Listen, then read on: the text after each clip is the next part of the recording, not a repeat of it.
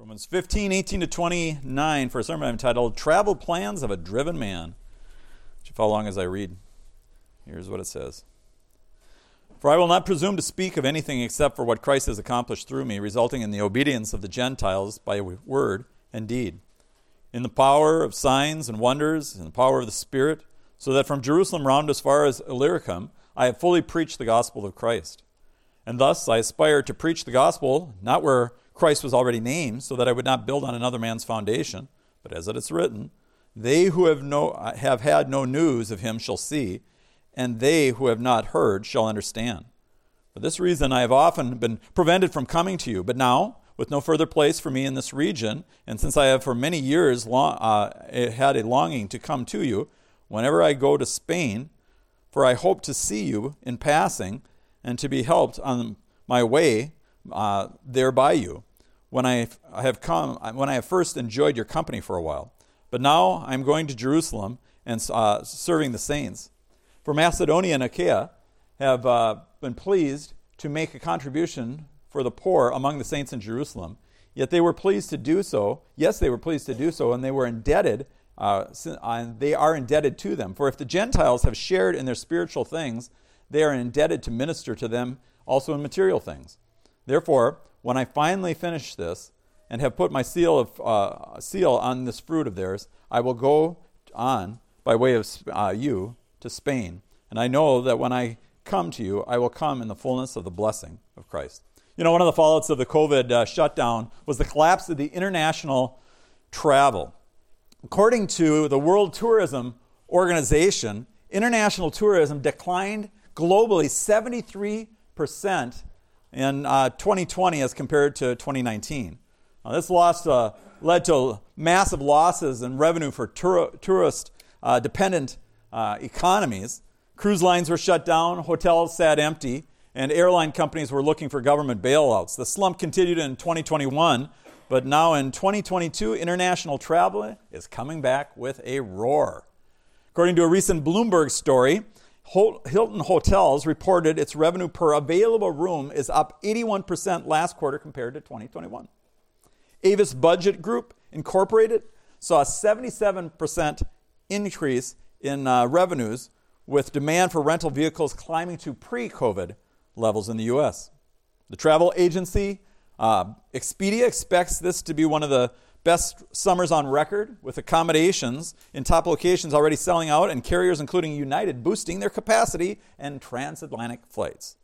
And Airbnb said they expected substantial demand for travel heading into the busy summer season. International bookings are surpassing 2019 levels. Having been shut down and cooped up for the last two years, people want to fly the coop, spread their wings, and soar to far off destinations. Are you one of those people who likes to travel? Now, I know for some of you, the thought of heading down to Minneapolis strikes fear into your hearts. It's a big city. What if you get lost? Besides anything you need, you can get in Rice Lake. But for others, whatever your apprehensions, whatever your concerns, you set them aside when you think of getting on a plane, flying across the ocean, and being on the other side of the world in no more than seven to ten hours. My sons are world travelers. Nathan wanted to visit 30 countries by the time he turned 30. I think he made it. Jason used to travel a lot for fun, but now he has three little kids, three years and younger, and so almost all of his travel is just simply going to be for business reasons. Now, people who travel internationally today cover great distances in short times with relative ease, but that was not the way it was in Paul's day. I mean, yes, there were ships that sailed the Mediterranean, but it wasn't unusual for a ship to go down. Sure, there were Roman roads that connected most of the empire, but uh, traveling in them, even on horseback, took a long time and even longer on foot. And yet, that's how Paul traveled in his missionary journeys. Did you know that he traveled some 15,000 miles during his lifetime? 5,000 by sea and another 10,000 by foot? Why was Paul always on the move? Why did he travel so much? Well, it wasn't so he could collect stamps on his passport, but rather so that he could collect souls for Christ's kingdom. And his trips were not uh, leisurely strolls through the countryside, but strategically mapped out with the goal of planting cities or uh, churches in key cities, ones that would have the greatest potential in the spread of the gospel.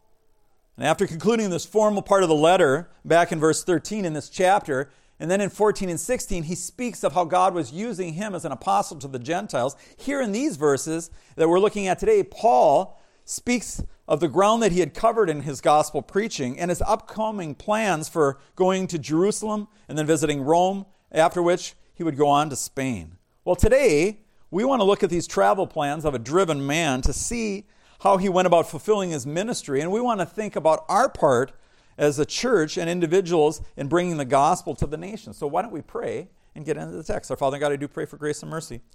These are just kind of personal remarks by Paul about what he had planned, but in it we see some principles and some ideas that are applicable even to our life 2,000 years later. So, Father, speak to us through your word because that's what we need to hear. So, bless us now, we ask in Jesus' name. Amen.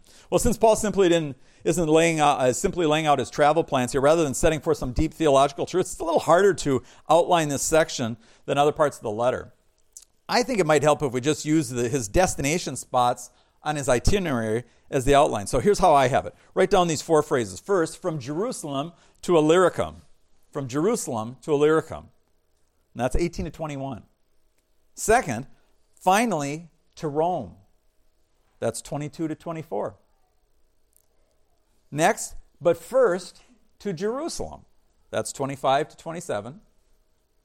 And then last, then on to Spain, 28 to 29.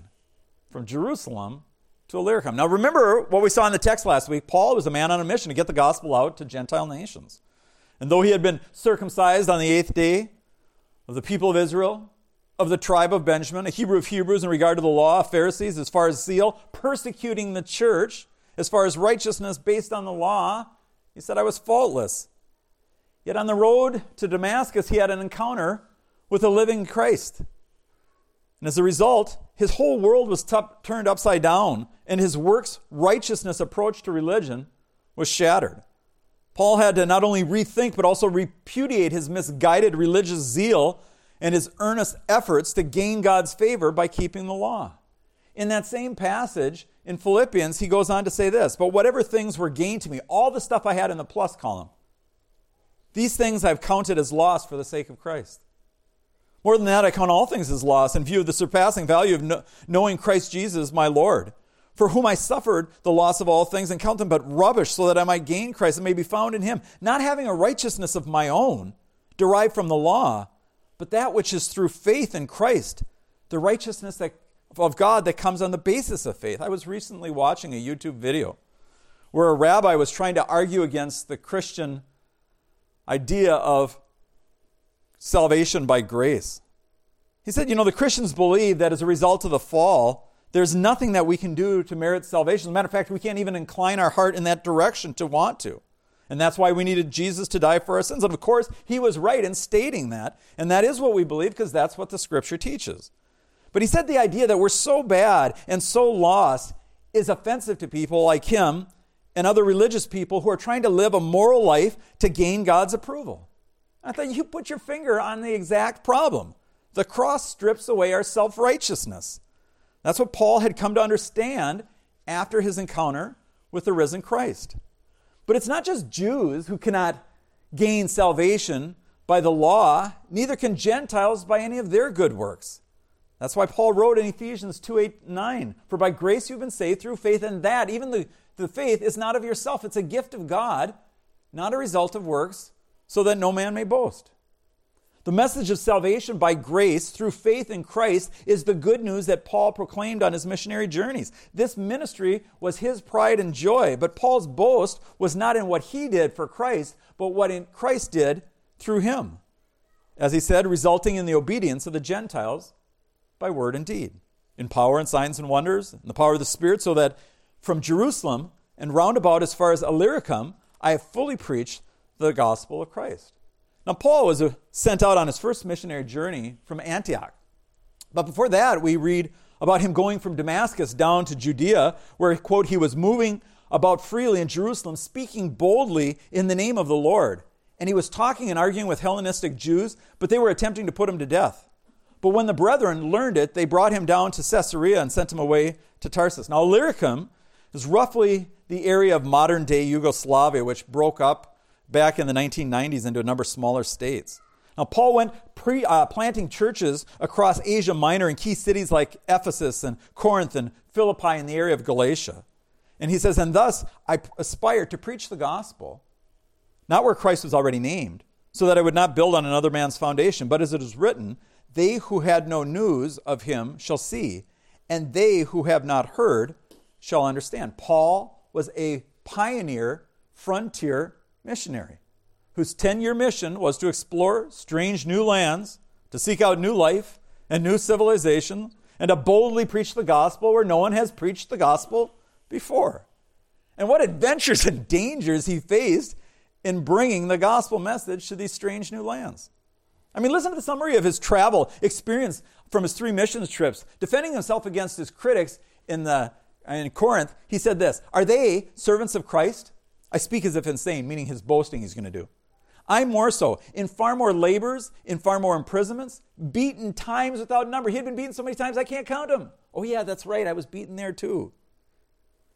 Often in danger of death. Five times I received from the Jews 39 lashes. He had been whipped five times. Three times I was beaten with rods. Once I was stoned.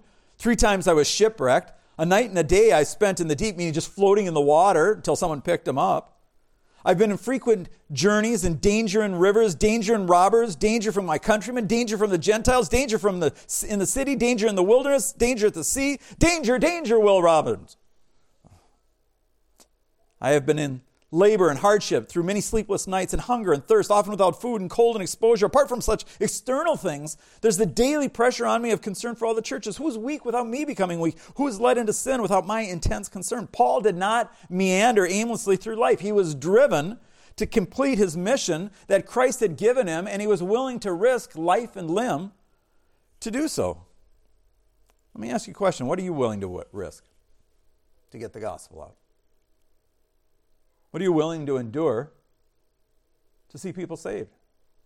Truth of the matter is, a lot of us are not willing to endure rejection by our family, so we don't say anything. You know, there's something really weird that we do in our families. We pray for our family members for years and years and years and years, and then we wait until about a day before they die and give them the gospel when they're on morphine and they don't, can't understand it. That's strange. Well, Paul wanted everyone to hear the gospel, but he was intentional and strategic in the way he went about his business. As I said, he went to key cities to plant new churches Corinth, the port city, Ephesus, the fourth largest city in the empire, Philippi, a city with a lot of retired military guys. One of the great needs of our day is to have solid, Christ exalting, Bible teaching churches in strategic cities in America, places like Washington, D.C., Hollywood, San Francisco, Chicago, and for us, Madison, Wisconsin. I think Griffith Thomas was right when he said, if you reach the cities, the villages will take care of themselves. Think about it. Where is the influence in our culture coming from? It's from those areas, isn't it? As they say, as California goes, so goes the nation. Well, that brings us to our second point, though, finally in Rome. Now, if Paul was looking to establish churches in strategic cities, well, then how come he hadn't been to Rome yet?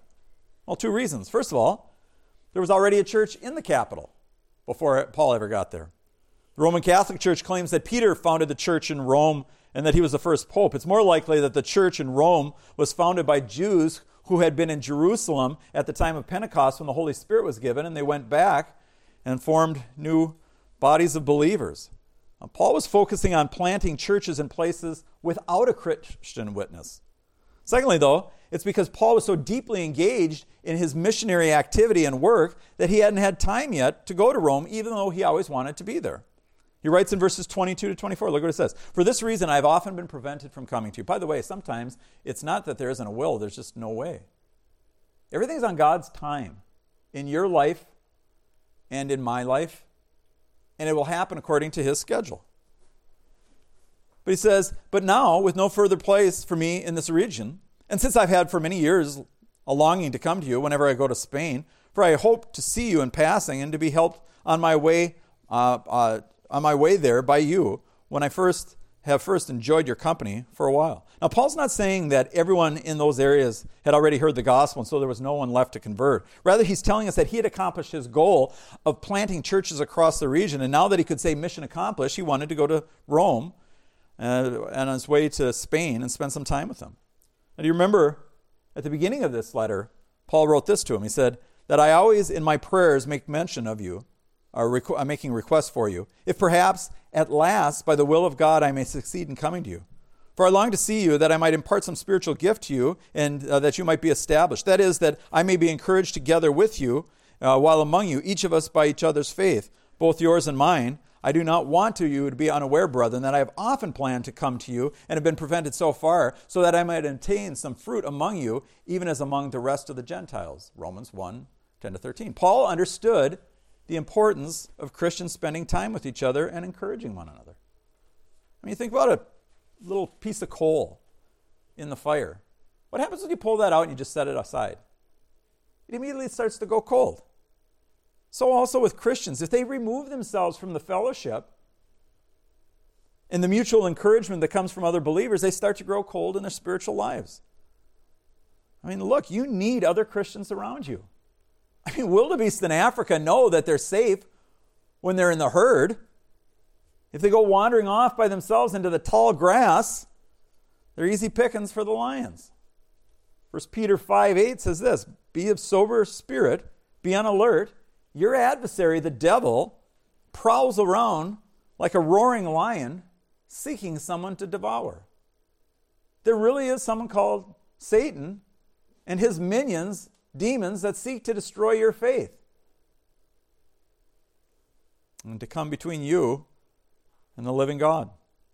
Well, Paul said he wanted to enjoy your company for a while, he says. Do you enjoy being around God's people? I mean, over the years, I've dealt with people in church who've told me on a number of occasions that they just feel more comfortable around their non Christian friends than their Christian friends. Really? That's scary to me. John tells us we know that we've passed out of death and into life because we love the brethren. He who does not love abides in death. 1 John 3 14. Christians have been given a supernatural love for each other. And if you don't enjoy being around God's people, there's something wrong with you. But notice that Paul was not only looking to be a blessing to the Romans, but also to get some support from the Romans. Look what it says in verse 24 For I hope to see you in passing and to be helped on my way there by you when I have first enjoyed your company for a while. The gospel is free, folks, but it costs money to get the message out. Paul was looking for some financial help for his next mission trip. Possibly he was hoping for someone in the church in Rome to join him in going to Spain. By the way, speaking of money, that brings us to the third place Paul mentions on his itinerary, which is uh, Jerusalem. This is verse 25 to 27. But first to Jerusalem. Paul goes on to say this But now I'm going to Jerusalem serving the saints. For Macedonia and Achaia have been pleased to make a contribution for the poor among the saints in Jerusalem. On Paul's day, many of the Jewish believers in Judea were quite poor. Why? That might have been just simple matter of economics. I mean, you know, if you're in a church like ours, a small church in a small town, you have to grow just to stay the same size. Because every year you're going to have kids who graduate from school who go off to college, and most of them, almost all of them, are not coming back here other than to visit occasionally. Because there's not a lot of jobs in the area in small towns. We're 90 miles from the cities. Some people drive to the cities, not many are going to do that.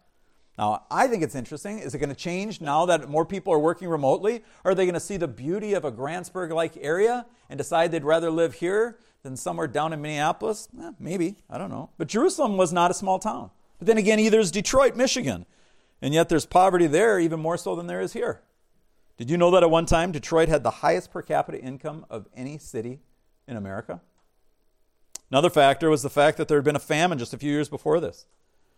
Jews in Paul's day were good at providing support for their own fellow Jews, but Christian Jews were cut off from that support because of their faith in Jesus. Whatever the reason, these believers were in dire straits.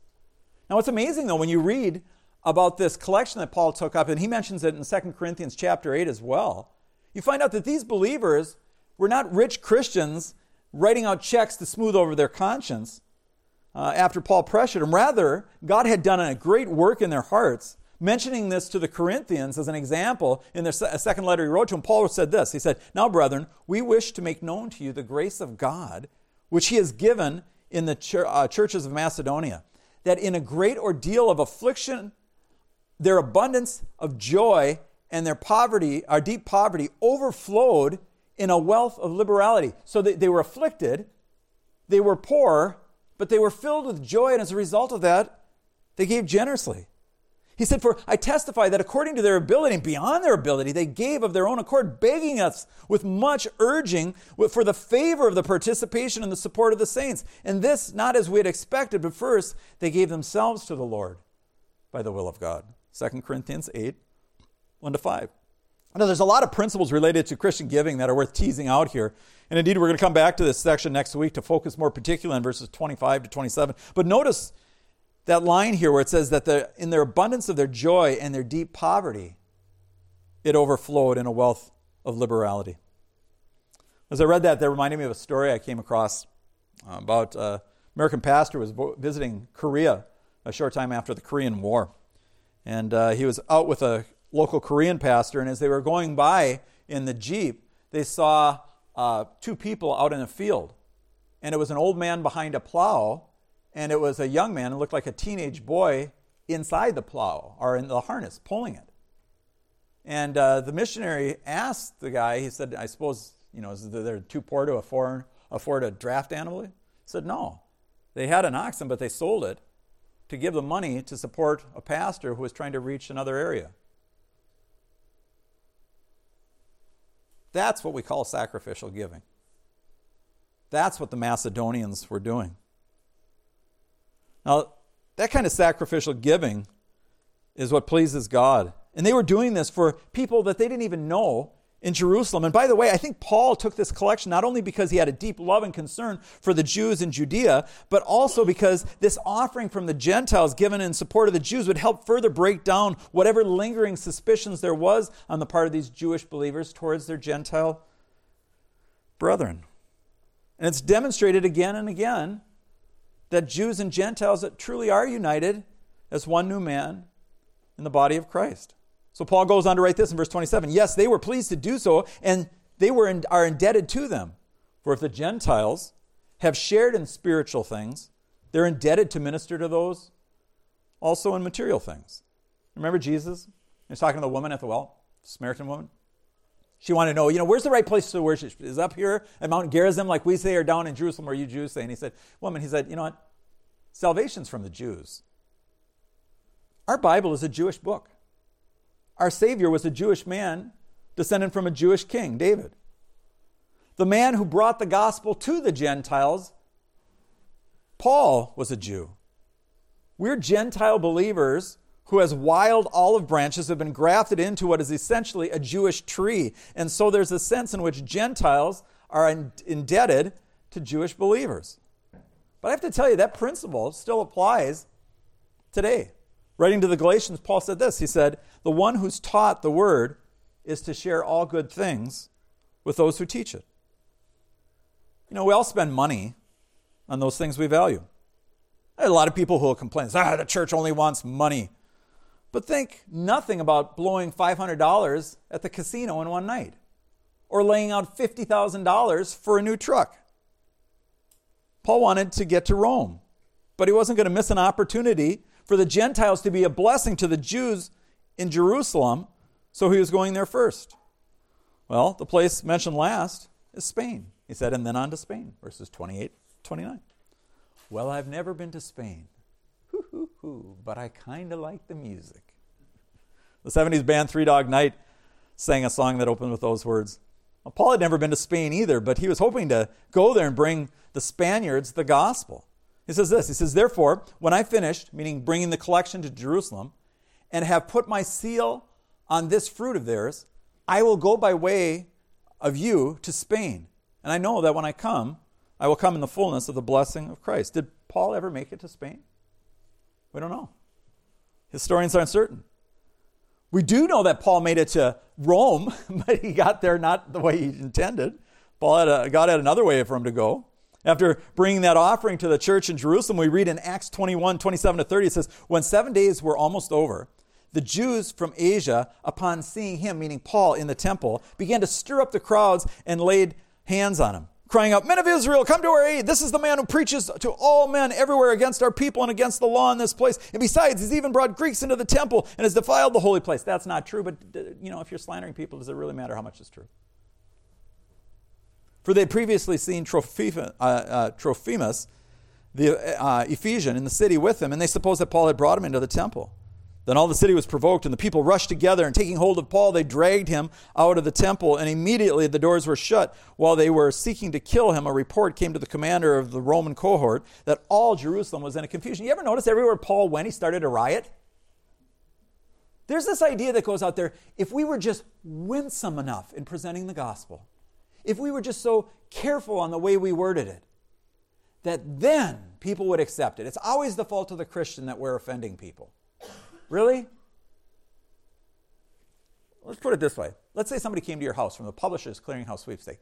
By the way, I had someone, this is a side note. I had somebody call me and told me, You just won a BMW from the Publishers Clearinghouse sweepstakes. I said, Oh, thanks. Appreciate that. They said, We need to know some questions so we can send it. They'll be out in the next week or so. Uh, what color do you want? I said, yeah, Let's go black. You know, this, this, and that. You know, they're asking all these things, and it's going to be, I'm saying, Well, I'm sure excited about this. Looking forward to seeing them. Oh, yeah you know, I'm thinking, okay, what's the angle? They didn't ask for anything, so I'm expecting their call back. They, I did get a call. They didn't show up. I was really surprised. They must have gotten the wrong address. They asked for my address. And, you know, it was about a month later, I got a call again. The same offer. And I told them, I said, no, I've already won one for you guys. I don't want to be, you know, too uh, whatever. Not sure what my point was I was making about that, but. oh, I know what my point is, see? Let's say somebody came to your house with a check from the Publishers Clearinghouse sweepstake. And when they came there, they said, Here, take this. And they were rude. They put out their cigarette in your carpet. Would you scream and yell and throw a fit? You'd say, That's rude of you, but ooh, I got the check, right? You'd be happy. You, you could overlook all kinds of things, couldn't you? Now, on the other hand, what happened if someone came and did that and they were from the sheriff's department and they were summoning you to court? And they were rude and all those things. Could you toss that summons aside and say, I don't, I don't respond to people who are rude like that? Would the court say that's fine? Do you understand what I'm saying? When we give the gospel, we're giving a summons from the king to repent and turn from your sins and believe the gospel. You can do that winsomely, you can do that in a harsh way. We should do it in a kind way. But what matters is does the person respond? And they can't simply say, because I didn't like the way it was offered to me, I have no responsibility to turn from my sins. No, we preach the gospel to whoever we can, and Paul did that. He get in trouble wherever he was at, and then, and then he was pulled before King Agrippa, and then he appealed his case to Caesar. So they sent him off on a, a prison ship, uh, which was hit by a terrible storm, and then he sunk. And uh, the adventure continued and continued. And finally, he made it to Rome, where he was eventually beheaded by Nero. But what we don't know is if he was kept in custody that whole two years while he was there, or whether he was released, went to Spain, and came back to Rome and was rearrested and then executed. A number of the early church fathers suggest that that's what happened, but we don't know whether they're just supposing that from the text or whether they had reason to believe that otherwise. But you know, whether he made it to Spain or not, Paul died trying to get the gospel to anyone he could. You know, there's a number of great missionaries who've died trying to get the gospel out to the nations, isn't there? Think about William Carey. He was a shoemaker in his previous life. He taught himself Hebrew, Greek, and Latin, and then went to India and translated the Bible in 29 different languages. I want to tell you, talk about a man with persistence. At one point, when he had finished his dictionary and his translation, it was almost all done, it all burned in a fire. It was the only copies he had. You know what he did? Well, let's just start over again. Adoniram Judson in Burma. It took him 12 years to see his first 18 converts. By the time he was done, though, he had established 100 churches with over 8,000 members. The Baptist Church of Myanmar still celebrates Judson Day each year to commemorate the arrival of the gospel to their country. David Livingstone, he was a medical doctor Never stayed in one place very long. He explored and mapped out much of southern and central Africa. He died of malaria. He literally died on his knees praying. He only made one convert, but he did much to open up that area to other missionaries. Hudson Taylor, he spent 51 years serving in China. He started the China Inland Mission, which brought over 800 missionaries to the country. He started 125 uh, schools, which directly resulted in 18,000 Christian conversions. One woman who was inspired by Taylor was Amy Carmichael. She applied to go to China but was turned down because of her poor health. Undaunted, she went to India, where she served for 56 years without ever once going home. Eric Liddell, he was born in China to missionary parents. He won the gold medal in the 400 meter race in the 1924 Olympics. After he went back to serve in the land that he loved, and in 1943, he was taken prisoner by the Japanese. He died in an internment camp in 1945 of a brain tumor. During his two years in captivity there, he preached the gospel to everyone he could and taught children. David Peach, a man I read an article from about this, said that he actually met some people who had been students uh, of his in the camp. And uh, they pointed out that it was only years later that they ever found out that he was a gold medal winner. He never told anyone because they didn't think it was that important. They made a movie about him called Chariots of Fire. Great men and women of God who, like Paul, traversed the globe, driven to bring the gospel to lost people who need the saving message of Jesus.